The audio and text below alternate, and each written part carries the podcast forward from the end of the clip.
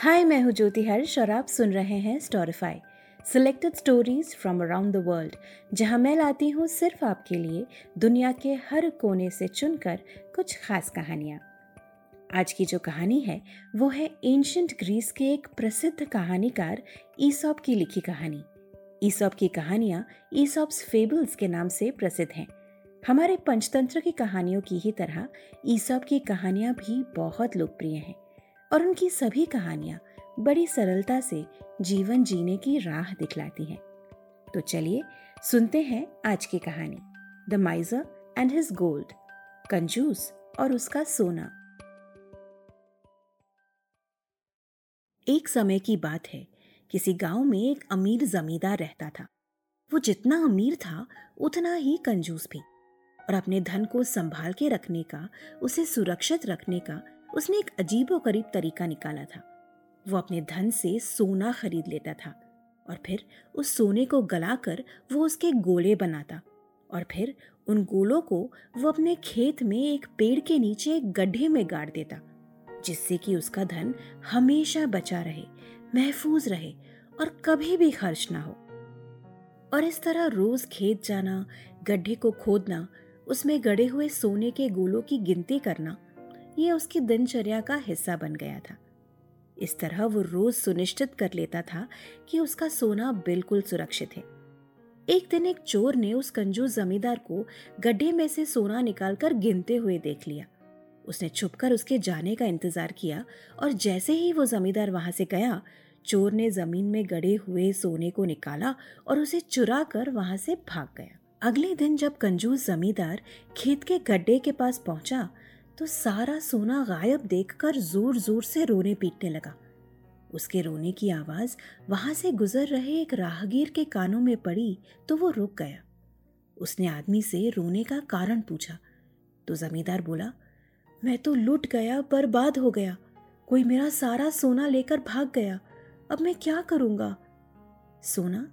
किसने चुराया? कब चुराया? राहगीर आश्चर्य में पड़ गया था। पता नहीं चोर ने कब इस गड्ढे को खोदा और सारा सोना लेकर नौ दो ग्यारह हो गया। मैं जब यहाँ पहुँचा तो सारा सोना गायब था, जमींदार बिलखते हुए बोला, गड्ढे से सोना ले गया? तुम अपना सोना यहाँ इस गड्ढे में क्यों रखते हो?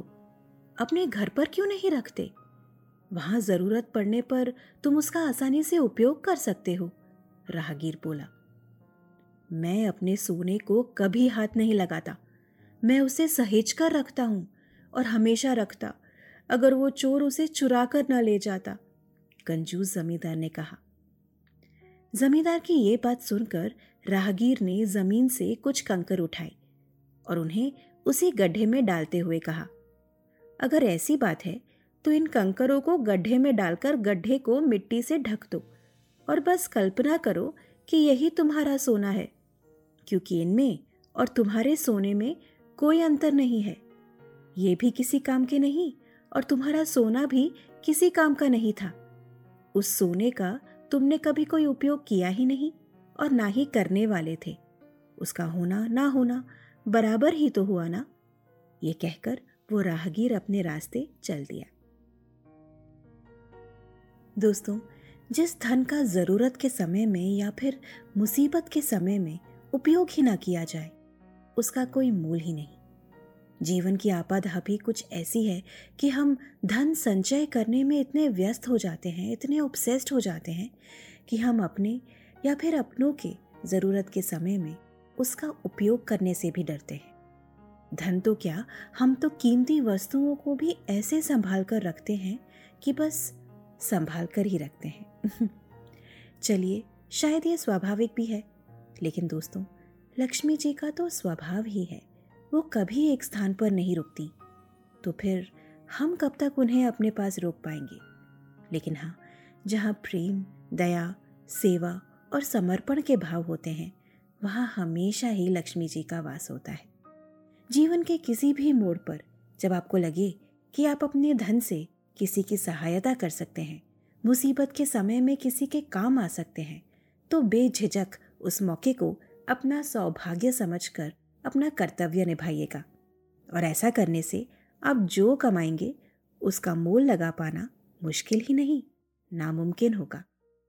तो ये थी आज की कहानी Aesop's fable the miser and his gold कंजूस और उसका सोना।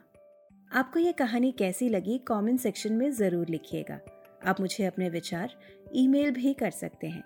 My email I D is Storify the podcast at Gmail dot com और आप जल्दी से इस एपिसोड को अपने दोस्तों के साथ शेयर कर दीजिए। और हाँ इस पॉडकास्ट को रेट करना मत भूलिएगा। हम फिर मिलेंगे अगले हफ़्ते एक और कहानी के साथ।